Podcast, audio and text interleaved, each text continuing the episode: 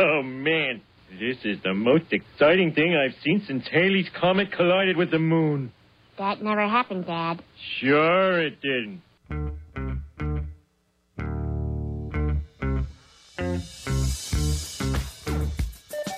TGIF, it's Mantz and Mitchell with Gary Mantz, Suzanne Mitchell. A double shot of good conversation with great guests to jumpstart your weekend. Mantz and Mitchell, you're on the air.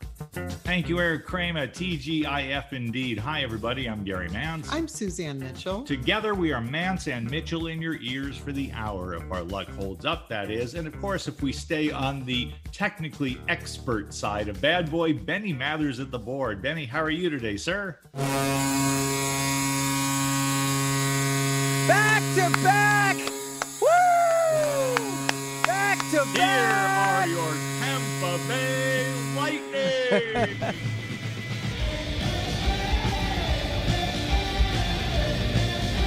Hoisting the cup back to back, so difficult to do. One of the prime moments in the professional sporting world.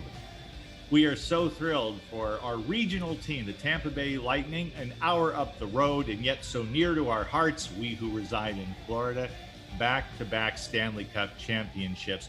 Why does this have any relevance to our wonderful friends and listeners in Puget Sound? Because they're getting a hockey team. We already got Yay. it. Scant months away Yeah. will come the inaugural season of the Seattle Kraken. Release the Release Kraken. the Kraken. Yes, release them.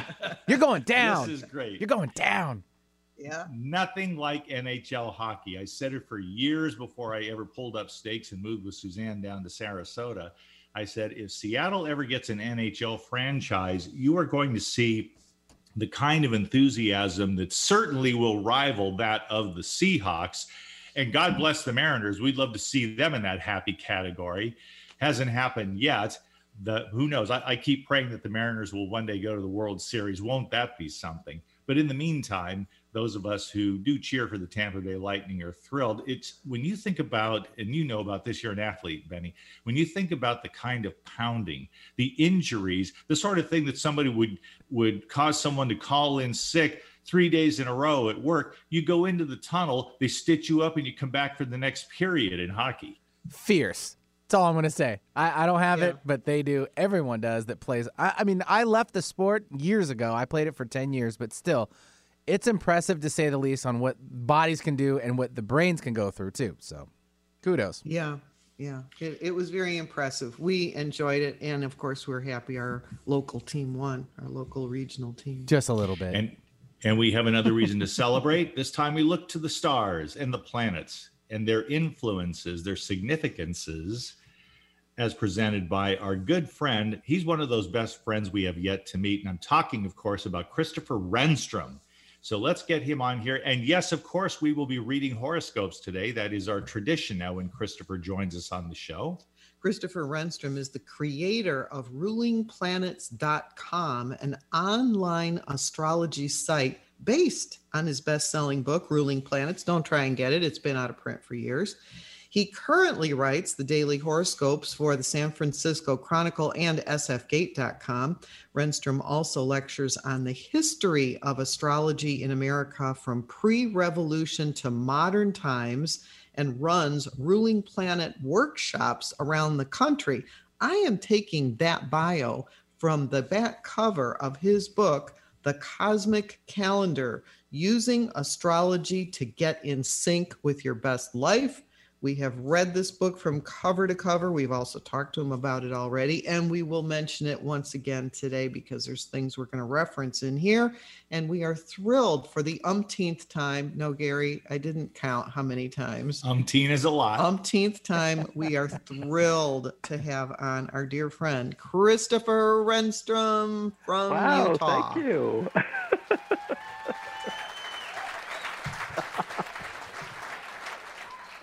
And the crowd goes wild.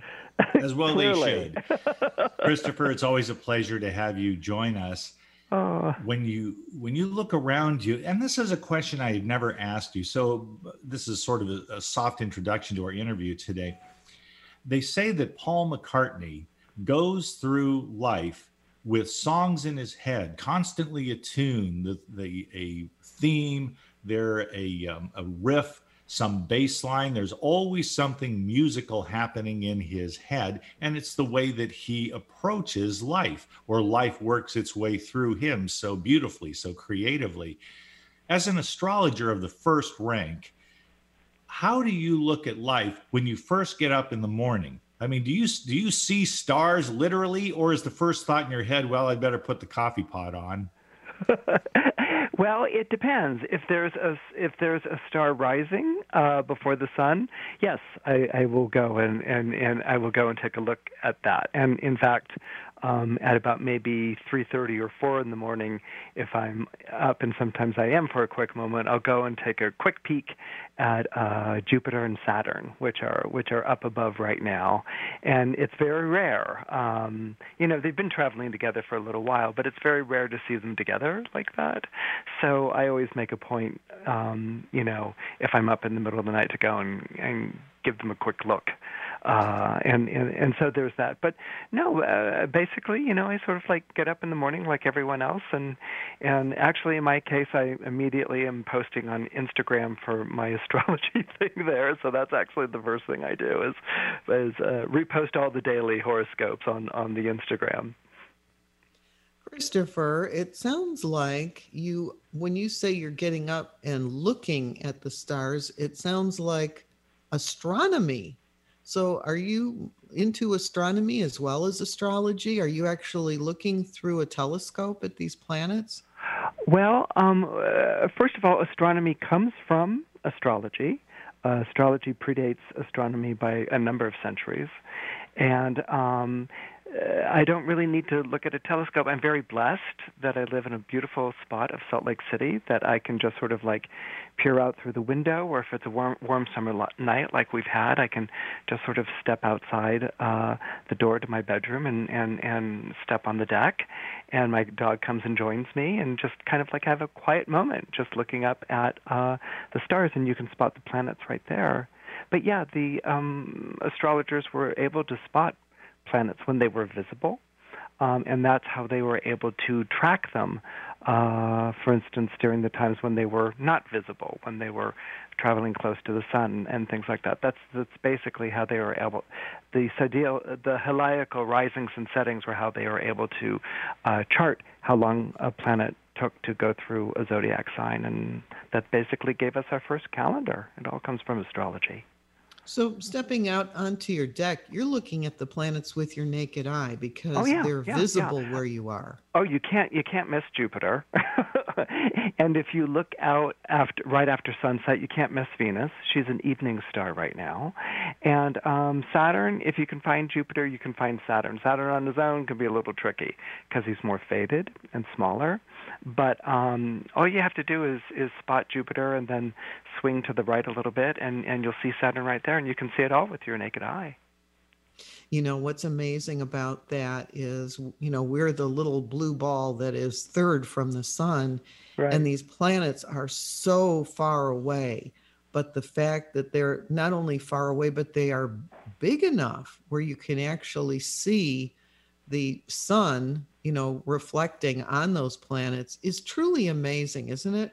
Oh, it's it's astonishing, and I think that's something that um, it, it we have to remember we live with you know city lights even if i'm far away from the city there's still you know sort of like city light and things like that that will come but you know centuries ago there were no city lights you know really to speak of you know not not in the way that we talk about it right now. So you could see the planets really quite clearly. And what was fascinating about this is this is precisely why it was outlawed in Rome under uh, Caesar because anyone with any sort of knowledge of astrology could look up in the sky and see the conjunction of planets and be able to like render pretty quickly what that would mean. So you basically what, had this. What was outlawed, Christopher? Hmm. What was outlawed? Astrology was outlawed after the assassination of um, Julius Caesar uh, because it was connected to the prophecy of the Ides of March and to a comet which was uh, predominant in the sky during that period of time. And comets, throughout history have always been um, connected to the death of rulers kings and queens. And so there was a very power uh, there was a very visible comet at that period of time and you know whether that was used to sort of gather people around the assassination of Caesar or whether it was a prophetic event wasn't really known but following that um, astrology was outlawed in Rome. I did not know that. That is very interesting. And Yeah, here yeah. you have another example of the powers that be trying to tamp down the powers that are and will forever be. Exactly, because the thing is, you could look past who was talking on a pulpit, for instance, or you could look past, you know, what a royal decree was, and you could look up in the stars and you could see for yourself the conjunction or the behavior of the planets. So if you had a smattering of that knowledge, then you could decipher, you could interpret. And this is why the church has always had a sort of on and off relationship to astrology through through the centuries. But one of the big things was, you know, planets as portents could say, okay, this ruler's going to be overthrown or that's it. And if word got out, and it often did, that could become a very unruly or a very difficult time for the populace. And was this knowledge only available to the elite who were somehow schooled in this? Was this, you know, like a, It a, began, a secret I schooling, mean, or, uh, or could anybody look in the stars and see what was going to happen? Well, this is the democratic thing about astrology. Anyone could look up at the stars and see what's going to happen if you've got a, if you've got an idea of how to find the planets and what that interpretation would mean. So yes, uh, and, and and in earlier centuries, for instance, if we're talking about Babylon or something like that, this was uh, knowledge that belonged only to the elite. They were the ones who kept the tablets, and which is basically where astronomy begins. They're the ones who kept um, in Ashurbanipal's uh, library. They're the ones that kept the tablets, which tabulated how long a planet would stay in a sign and how long it would take to complete a single orbit. But by the time we get to Rome, astrology is really popular, like in the press and a lot of people have a sort of basic understanding of, of how it works, and so that's where it became um, a problem with with the public, and it needed to be tamped down. That's amazing. I I just love your knowledge of history, particularly as it applies to astrology. I didn't even know about that. What was that? That abracadabra library you were talking about? The Ashurbanipal, he's a he's a famous, um, I guess we would call him an emperor or or king of of Babylon, and yeah, it was his library that gave us the cuneiform tablets, where um, you can see them at the British Museum, uh, where basically they they catalog the risings and settings of Venus following or in front of the uh, sun, and then they apply to all the uh, other planets, which at the time is basically uh, Mercury, Venus, Mars, Jupiter, and Saturn. Wonderful, wonderful stuff. Every time you come on, this is the kind of thing we can expect. Also, horoscopes. Now, as Suzanne indicated in giving you your mad props, as we like to call them, you are mm-hmm. syndicated, it's true, in sfgate.com. That's a convenient way for people to get your horoscopes, but there's an even more direct way and equally, if not more enjoyable, and that's to go to your website, Christopher. And from your website, rulingplanets.com, it's plural, rulingplanets.com, I have pulled today's horoscopes for July 9, 2021. And per usual, I would like to read them a few at a time. And then on the other side of the break, we finish them up. And when something jumps out at me, I like to question you about it to see which influences are exerting themselves and why. Are you ready for that, Christopher? I am Gary. Since he wrote them, I figure he's ready. Here we go. a little while ago. Let's start with Aries, everybody. So listen up. These are your horoscopes for today.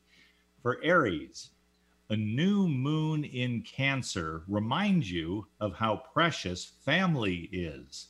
Take a break from the arena and loll about with loved ones. Let's go to Taurus. This seems pretty significant. Taurus, let events follow the path of least resistance. They'll come together in the way you like eventually. It's a test of patience, but you're up to it. And I'm also going to read Gemini. If any of you Geminis are involved in something, maybe you promised something to someone, you think you're locked in. Well, here's a heads up, Gemini. You get an exciting offer. Unfortunately, you're already spoken for. Ask nicely, and you may be released from your obligation. We'll stop there and we'll get to all of them, believe me. But I wanted to stop for a, a, moment here to point out this. This is just my perspective, Christopher. Please tell me how you feel about it. In America, particularly, it's considered sort of mentally lazy, perhaps even a character flaw for someone to, as it were, default into the path of least resistance. Right. The people who talk that way, and I've had a few conversations in regards, they don't seem to realize that if you look at ancient Chinese philosophy, and who wouldn't, but when you look at that in the tradition of Taoism, the path of least resistance is the one that most replicates the natural order, the flow of life, the yin and yang. And for Taurus today, it says, let events follow the path of least resistance. But come together in the way you like eventually. It's a test of patience, but you're up to it. Nature, despite hurricanes, despite tornadoes and whatnot, generally speaking, is in not all that much of a rush. Right. Right. And you're very right to point out that we as Americans have a problem with that. um, it's it's it's it's ironic though uh, that that would come up with Taurus because of the different zodiac signs.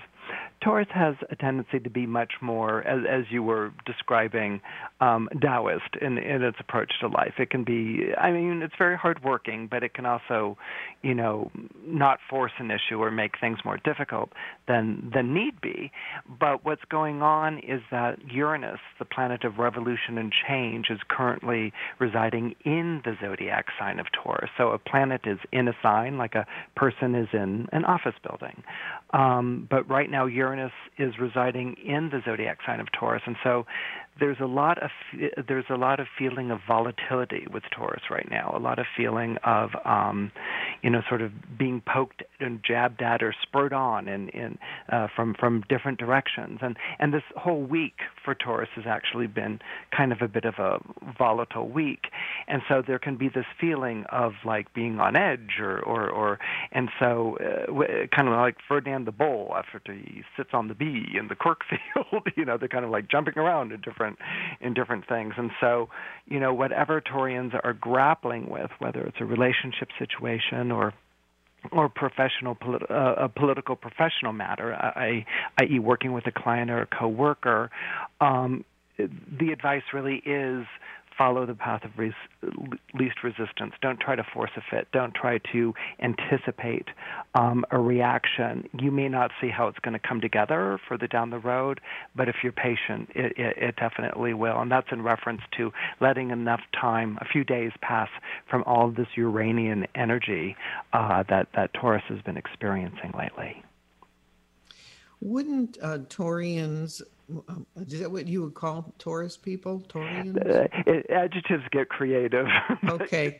wouldn't people born under the sign of Taurus, I can yeah. use that one, um, wouldn't they be more likely in their personalities to follow the path of least resistance as opposed to a fire sign like, right. you know, Aries or Leo or Sagittarius, where right. they're going to, you know, move, take action, you know be doing things. I don't think of people under taurus as as uh, being aggressively out there right. And you're right. Typically that would be true. But because uranus is such uh, it's the planet of revolution and change um, and it's such a volatile planet kind of think of a, of a uh, the wheel of fortune you know where where you give the wheel a spin you know it, it's always sort of changing the goalposts. And since it's been in the zodiac sign of Taurus since 2018, but but there's certain times of the year where it becomes really triggered or really activated, and this is one of them. Um, you know, Taurus can feel very like a fire sign.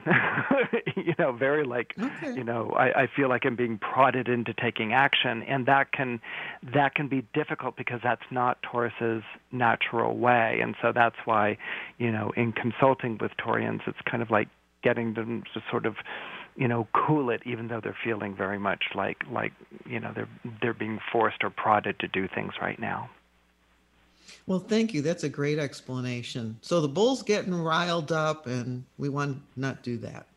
yeah bulls don't well think of the bull run that they do in spain Yes. You, re- you really think bulls like to do that? No, they want to be out in pastures grazing. But you Yes. know, Yeah, every year makes they round them up That and makes get them to chase Okay. people down the street, and they're like, okay, whatever. But they're not into it. They don't like it. That's not the way they normally are. And before we leave this Tarian theme there, because we have other horoscopes to read, and then a particular topic I want to bring up on the other side of the break that is very much a part of uh, the current work of Christopher Renstrom. And it's a subject about which I know very little, but here we're going to learn a lot. Be that as it may, one other thing about Taurus, and I have many Taurus friends, including listeners to this show. A bull doesn't like to have a red cape or flag waved in front of it. Don't know why. That's how nature has decreed. That's just the way it is.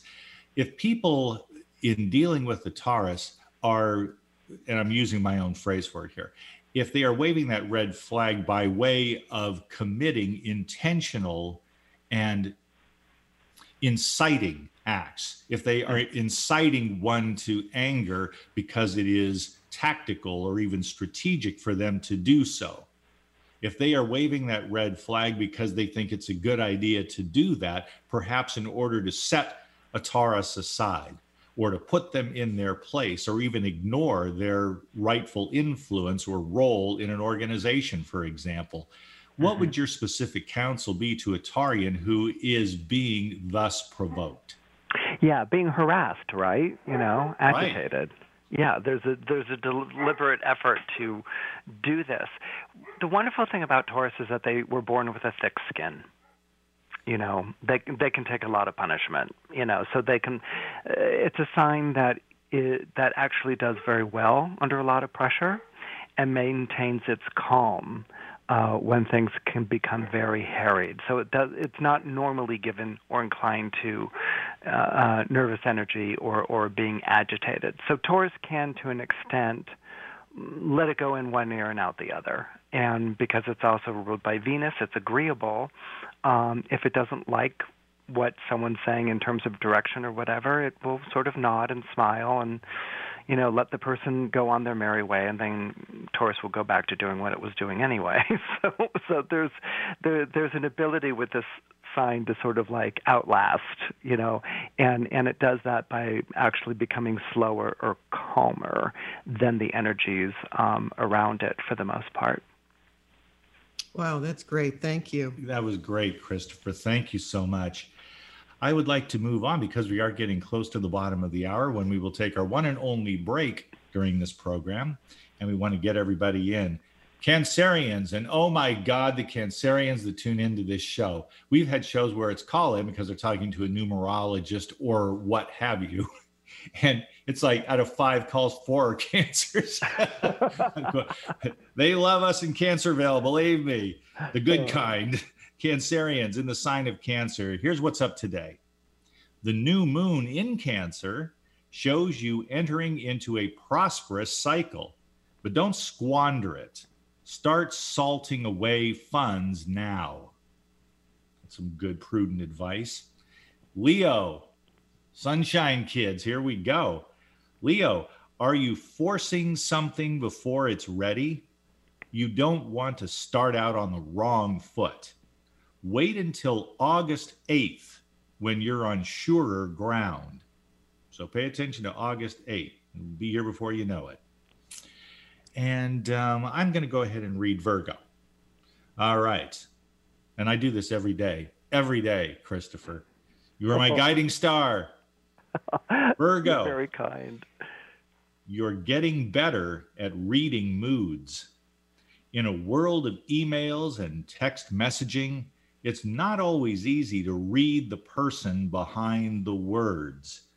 And I would extend that to say, Christopher, I found that it's not always easy to read the room. that can become challenging, Gary. and I have found that out. That is for darn sure. Suzanne, at this point, maybe we should take our break because there's one specific issue I wanted to bring up, and it's actually an opportunity for people to get involved with their own birth charts. And if you've never had one run, Christopher can help you out with that, as can other astrologers. There are services online. As a matter of fact, it's quite inexpensive. And occasionally you see one that's free, but make sure you check for quality in a birth chart, there is something that, and I'm going to hold it back through the break, there is an aspect that is little discussed, but I think its importance is far disproportionate to the lack of attention it receives. And Christopher Renstrom has some light to shed on that when we come back. So let's go ahead and take our break now. We have Christopher Renstrom with us. No more need be said. Always fun, always enlightening when this gentleman joins us. Give us a couple of minutes. We'll be back with more of Mantz and Mitchell right here at the very epicenter of alternative talk in Seattle, AM 1150. Terry Loving wants to help you with your online marketing challenges right now. She has several courses she is giving away to help you get your business working for you online. Yes, giving away. WordPress websites are her specialty, yet her technical skills go way beyond that. Check out her blog at terryloving.com or email her directly at terry at terryloving.com. That's terry at terryloving.com. On Friday, Mantz and Mitchell welcome astrologer Christopher Renstrom for the latest prognostications and planetary progressions. On Saturday, Sam Maranto of Mutual UFO Network returns with an analysis of the recently released military report on UFO sightings bringing you mastery and mystery since 2007. We are Mantz and Mitchell, Friday and Saturday mornings at 10 on Alternative Talk AM 1150. Every two minutes, a child becomes a victim of sex trafficking in the U.S. It's happening right now. Don't turn off the radio or change the channel. Don't cover your kids' ears, no matter how much you want to ignore it. Child trafficking is real in fact, it's happening in your town. And you know what our greatest weapon against child trafficking is? It's our children.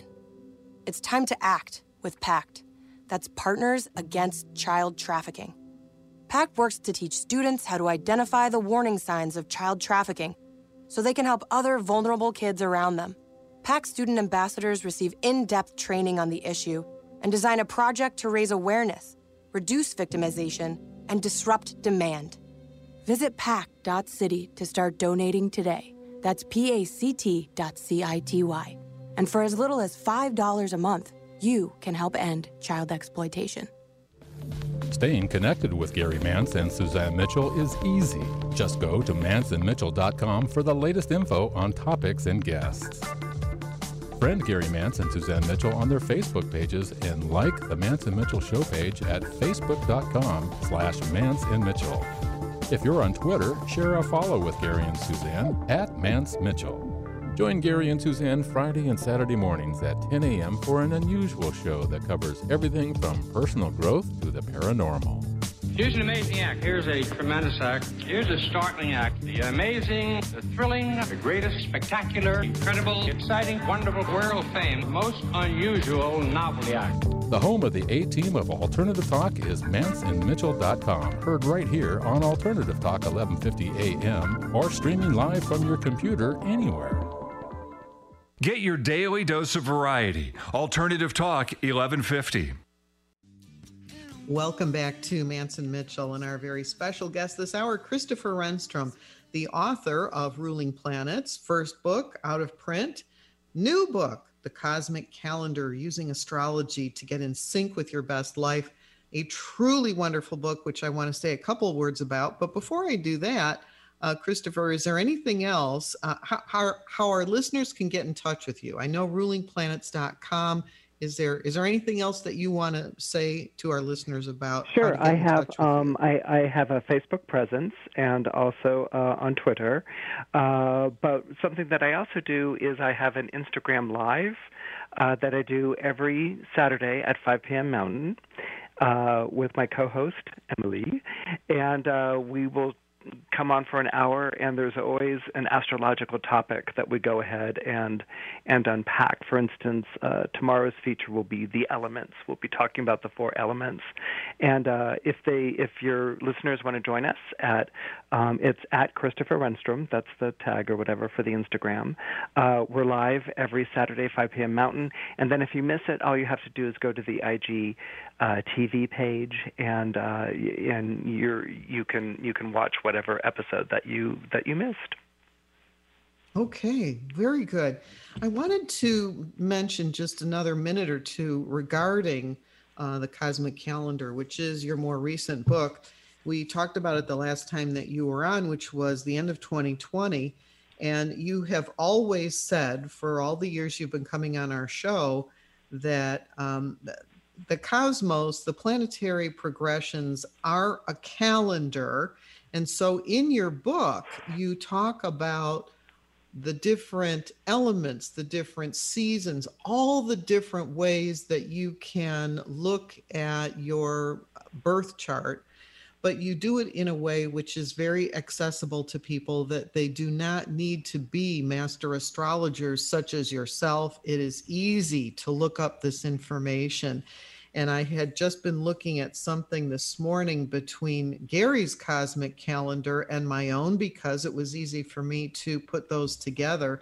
And I noticed that on our, our calendars, I was in a period where I am ending things and Gary's in a period where he's starting things. Right. And and so, you know, we can talk to each other in that way using the cosmic calendar and I just want to say what a great reference book it is because you can look at the month, you can look at the season, you can look at where the sun is, you can look at so many different ways and see what's going on much more easily, much more accessibly than you can other ways. So I, I just wanted to uh, give that pitch for the book, The Cosmic oh, Calendar. thank you, thank you very much. Uh, it's yeah, it's really important. I mean, you know, we'll we'll talk about people being a morning person or a night person, and what we often forget is someone can be a summer person or a winter person you know yes. that that their temperament comes so much from the time of year that they were born.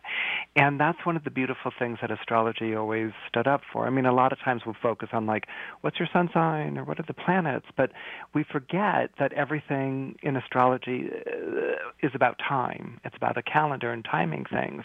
And so the book will get into things like what are you like if you're a spring person with you know a late summer person and and how does that work?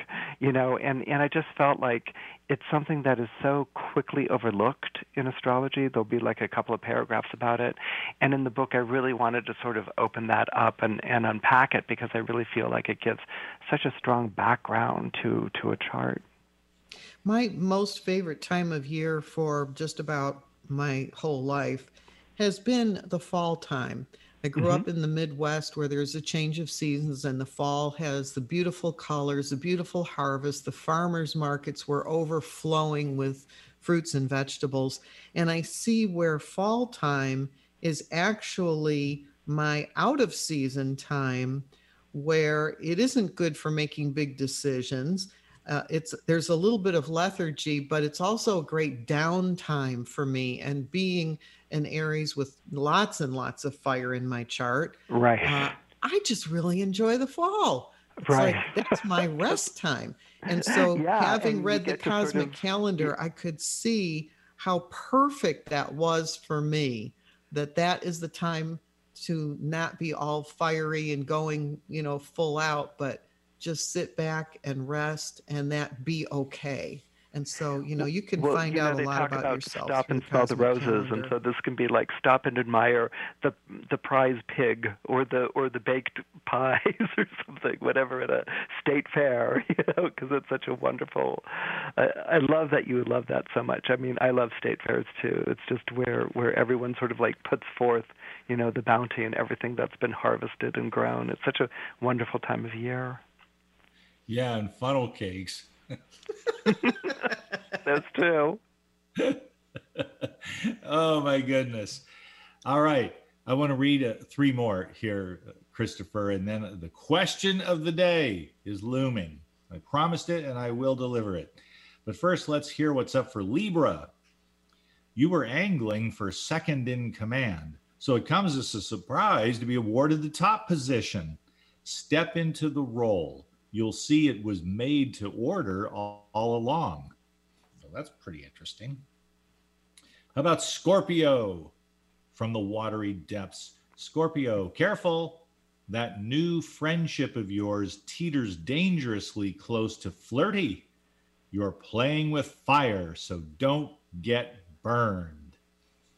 Sagittarius, nobody's going to make you do anything you don't want to do. That said, it's up to you to make self improvement a priority. Very good. And we have three more to read. We will get to those before the end of the hour. Uh, let's see here. Oh, we have we have an appreciator. We've got someone who feels so strongly about the benefits to be derived from reading Christopher Renstrom's horoscopes that she would like to share her appreciation. And typically we don't take calls during an hour with Christopher, but we'll take this one. Benny, whom do we have? We have Lisa joining us. Hi, Lisa. Hi, um, Christopher Renstrom. I just had to make a call. Um, thanks to both Suzanne and Gary, they told me about you. I'm now totally hooked on it, and I wanted to thank you so much for your amazing gift and sharing it with us. I'm a minister and a Taurus bull, which isn't always the best combination. so I just want you to know I don't put this hoof out of bed in the morning until I've read your words of wisdom. So thank you very much. Oh, thank you, thank you You're for calling. welcome. That's so Just lovely. please keep it up because you start my day. Oh, you. and you just made my day. In fact, you made my whole week. Thank you. okay, Wonderful. bye. Well, thank you for those kind words, Reverend Lisa. And uh, I know Reverend Lisa, and I tell you, Christopher, that is high praise coming from someone who has over 50 years of experience studying, teaching, and practicing metaphysics. Well, you can I you can just feel her warmth and her soul just through her words. That was thank you so much. That was just so lovely. It, it's it's it's I, I wish I lived closer to Reverend Lisa. Oh yes, yes. You you would you would enjoy her a lot. there. And thanks Yeah. for taking that call, Benny. Okay, here's the big question of the day. Christopher, I Hmm. am so intrigued by something about which I have heard very little, except there was a time in my life when people in metaphysics, I can think of one in particular, who told me pay attention to the mid heaven position in your birth chart. And I, naturally, I asked, well, what's mid heaven? What does that mean? I understand the mid part as I'm looking at my birth chart. Why should the mid heaven position of a planet in sign or a sign with a planet attached to it mean anything to anyone at that particular aspect of their lives? Basically, what the uh, if you've seen an astrological chart, you'll see that it's a circle that's divided into twelve, um, just like a clock and the twelve numbers on the clock. Um, in fact, that's where the whole design of a clock came from. Um, the midheaven basically refers to the zodiac sign which was overhead. You know, meaning at the noon point, the 12 noon point at the time that you were born. So people who are born around 12 noon, for instance, their sun is in the midheaven, and so they're going to identify very much with that midheaven. Um, and then there are people who are born at perhaps 12 midnight, in which they're underneath the midheaven and it's very far above, and and so that will be their placement or, or their, their situation. Midheaven, um, in shorthand for astrology, was always associated with destiny or with fate. Um, nowadays, it's more connected to career or your aspirations or your calling in life. Um, there and and again, because of the sun placement, is it high? Is it low? Is it rising? Is it setting? You know, this will be this will describe one's relationship to it. But a lot of the times, what I like to do when I when I look at someone's midheaven um, is is ask them, you know, uh, is there a difference between fate and destiny. uh, which is always a question that that I like to ask when when introducing the idea of the midheaven. And so I was told by, and I did a little reading on this as well, way back when, and I was told that sign that shows up at the midheaven point of your chart brings in an influence that will benefit you. You can make good use of it. In my particular case, I have a chart that has virtually no fire, but there sits Aries at the midheaven point. And it was actually suggested to me that the person that you mate with will be an Aries. That would be a very fortunate pairing, a good union. Lo and behold, and unbeknownst to me when I met Suzanne, she is an Aries. There, and we're coming up on 20 years ago that we started seeing each other. And now I see the virtue of it. So there was sign and symbol, as it were, in my chart of Aries. For someone else at midheaven, maybe they have Libra, for example. And would that not indicate that at the midpoint in their lives, at least by that time, there's going to be the virtues of Libra, chief among them, it seems to me, facility with communication and an ability to be the diplomat in the room? Well, it's something because it's a midheaven. It's not necessarily in your pocket. Okay. So the sign that's at the midheaven is something that you're always striving for or aspiring to. You know, for instance, if you have an Aries midheaven like you do, Gary, you have a very heroic midheaven. Okay, so um, this midheaven uh, uh, uh, invites you or, or, or challenges you actually to take on a good cause, to fight the right battle, uh, to fight for what is right. Now, that's not something that's typically associated with the zodiac sign of Virgo. Okay, Virgo's more kind of like, eh, let's not rock the boat, let's color inside the lines, let's you know, you know, but with this Aries midheaven, it says, well, there's a time when you have to stop coloring inside the lines, or there's a time when you when you have to throw down the gauntlet, or you have to accept the challenge, and you have to advocate, you have to fight, you have to strive, um, and it's going to make things uncomfortable you know and and again virgo's reaction to that is i don't want to make people uncomfortable but it's the aries midheaven that insists at different times in your life that that's exactly what you do. And so, you know, it, the midheaven isn't necessarily something that you are comfortable with or that you say is okay you know like like i can see this thing in me it calls you to you know it can be like a higher purpose in your life that that calls you to. And so with an Aries midheaven uh, in your in your chart, uh, which also indicates, by the way, that the father should be a very strong figure, either neg- positive or negative. I don't know, but but this idea of the calling forth and rising to the occasion of challenge, even if you don't want to.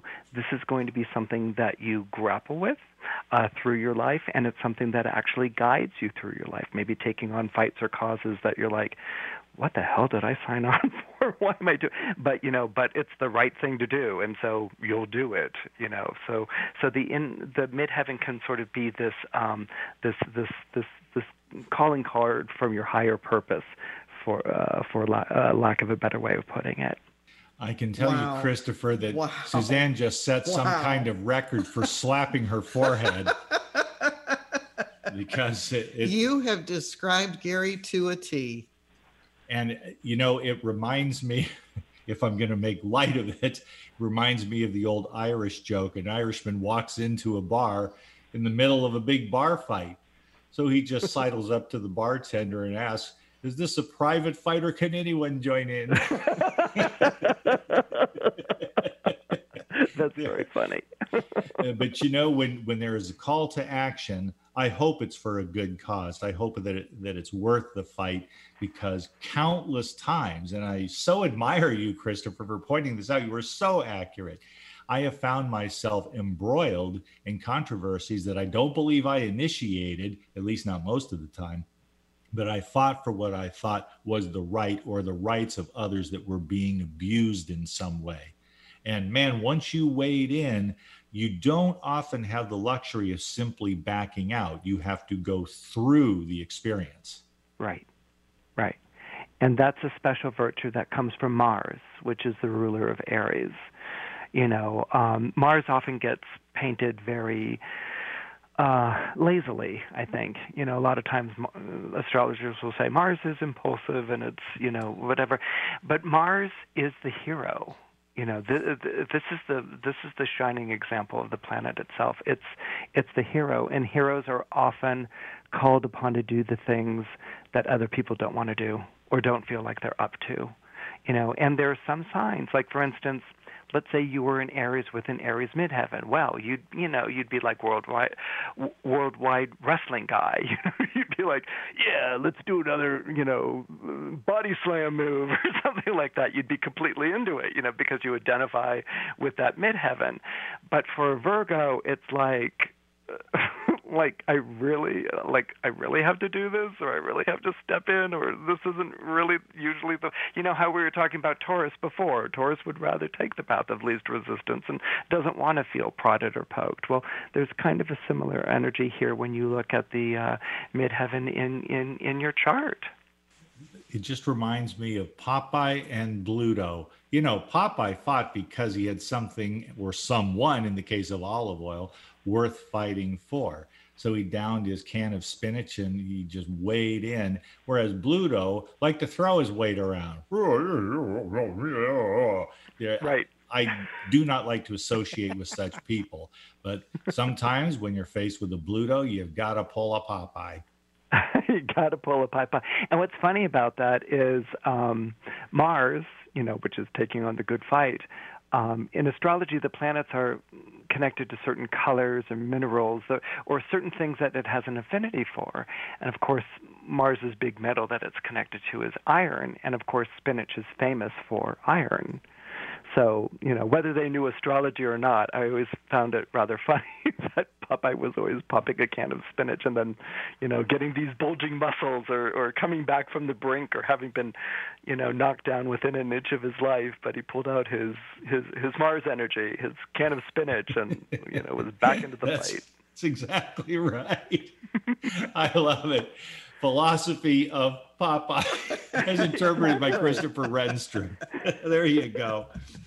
I have three more horoscopes to read. We want to include and the everyone. next one is Benny's. Oh, Benny, Benny, Benny, Benny, Benny. Capricorn. Yeah. Okay, here we go. This is the time to expand your client base. Oh. There's money to be made out of state or even across the border. Hmm. The farther afield, the better. We'll come back to that in a moment. Aquarius, every summer you suffer a mild bout of seasonal depression. That's because you're a winter baby. Introducing something cold, like ice cream, should help. And finally, Pisces. It's easy for friends to comment on your love life when they don't have to live it. By the way, giving him or her a second chance doesn't mean you're a pushover. I like that. First of all, there and there's something to be said about Pisces there, uh, but Capricorn. Okay, we're in Benny territory here. The farther afield, the better. Now, how would you scope out something like that, Christopher? Why is that significant? It's significant because of Jupiter and its placement in Pisces. Um, Jupiter is a planet that is associated to long journeys. Um, Mercury ruled over short journeys, uh, and and Mercury ruled over long journeys. So, uh, and Jupiter ruled over long journeys. So Mercury was basically like a short journey. You went down to the market and you bought your things for that day, and you came on back home. Or nowadays it would be a commute to work. Okay, whereas Jupiter ruled over journeys where you went overseas or you traveled the Silk Road route. You know, you you were you were involved in trading, and you might be away for months and months and months. Um, and so, you know, nowadays it's uh, it's hopping a plane and going and visiting Beijing or, or something like that. So so so what they were trying to differentiate was the idea of something that's close in proximity and something that's further away, maybe even exotic. So, with the Jupiter um, placement right now with the new moon um, affecting uh, the revenues, uh, stream of revenues for Capricorn, it's the idea that maybe looking, you know, outside the commute, looking further away, out of state or, or across the border, there may be uh, clients or opportunities um, that that would allow you to uh, prosper or to make more money. Interesting. Uh, so, I mean, I could jump in real quickly. I mean, I've been thinking about, you know, taking that next step and level with a girlfriend, you know, and she lives farther south than I do. And I've been doing the 20 year commute in Renton, which is really close to the radio station. So I'm going from 10 minutes to 30 minutes. That's a start. I'm going to go with that. Okay. Um, but as far as the business aspect, I don't know. I'm going to have to think about this one a little bit more because I haven't really been thinking about anything over the border anywhere, you know, the state line or anything. But Benny, think about it a moment. Okay. Where are um, Gary and Suzanne uh, broadcasting from? Florida. Right. Is that the same state as you? No. Right. Okay. oh, you're so good. Yeah, that's the kind of stuff that you have to. Hey, when he I gets mean, it. Astrology's been around 2,500 years. We have to make kind of like adjustments there. But yeah, that, I mean, that's just to give an example. You're no, exactly right. You're exactly right. Yeah. Okay yeah, your then. clients are actually all over the country, aren't they, Benny? They are convenience of the uh, technology at hand, so that's a good thing. Yeah. Yeah. So there may be there may be developments that are coming your way. Excellent. Excellent. Yeah. More people from around the country who will be zooming with you, Benny. Ooh. I like it. That's all I got. That it's is on top of wonderful to think of the technology that brings people Yeah, so close together. This was utter science fiction not that long ago, Christopher. Right. Right. But the thing is, if you always return to like what the kernel is of the planetary definition, it's amazing how accommodating it can be in terms of time. I mean, you know, this idea of like close proximity, commute versus trade, this is something we've been doing for 2,500 years, but 2,500 years later, you can still hook into it and say, okay, yeah, but it means something very different you know the context is different or the technological ability is very different but you can still because of astrology describe it in basically the same way I wanted to uh, duck in a question for you about Pisces. Real quick, a couple of minutes. Right, it, the the last words of your horoscope for today for Pisces. By the way, giving him or her a second chance doesn't mean you're a pushover. But Pisces is associated so much with escapism and with this watery, dreamy tendency. I think people can frequently see them as pushovers when actually Pisceans are capable of their own kind of strength. oh yeah absolutely. And um, and to return to the sort of path of least resistance metaphor or whatever with pisces is it's the nature of fish to swim along the current you know so so where we might be experiencing storms if we're sailing across water you know pisces has that ability to de- to dive deep down underneath what's stormy and to follow the current. So pisces is always attuned to what's going on beneath you know or or what's hidden and what this is actually talking about is that pisces has a tremendous amount of compassion that can get misunderstood because people can think of compassion and empathy as weak things, you know, uh, or or or if you're going through a stormy time in your relationship, you have to be strong and not give in. And Pisces kind of understands people can be in bad places and kind of reemerge, or you can sort of come back together with someone further down the line. There's a beautiful patience um, and sensitivity that Pisces has, particularly around relationships. As always, a brilliant star turn in more ways than one from Christopher Renstrom. Thank you, Christopher, for joining us again. We love it when you come on here and enlighten us in a way that's also very entertaining. Thank you. It's it's always a pleasure. Give out the um, the book again and the website once again. Christopher Renstrom's most recent book is The Cosmic Calendar Using Astrology to Get in Sync with Your Best Life. And he comes at it from so many angles. It is a truly wonderful reference book. And his website is rulingplanets.com. A great place to go and get started with Christopher. Anything else, my dear? That sounds pretty good. All right. and we we look forward to the next time having you back. As always. Well, thank you, Christopher Renstrom, and thank you, ladies and gentlemen, for joining us. Coming up next, we have the Christine Upchurch Show and later Trip Talk with host Gary Mantz. Our friend Erica Nelson is back to talk about her Art of Suffrage, a tribute to women's suffrage, and some great murals in the Midwest. Thanks so much for listening. We'll be back 10 a.m. tomorrow, Pacific time, right here on Seattle's home of alternative talk, AM 1150.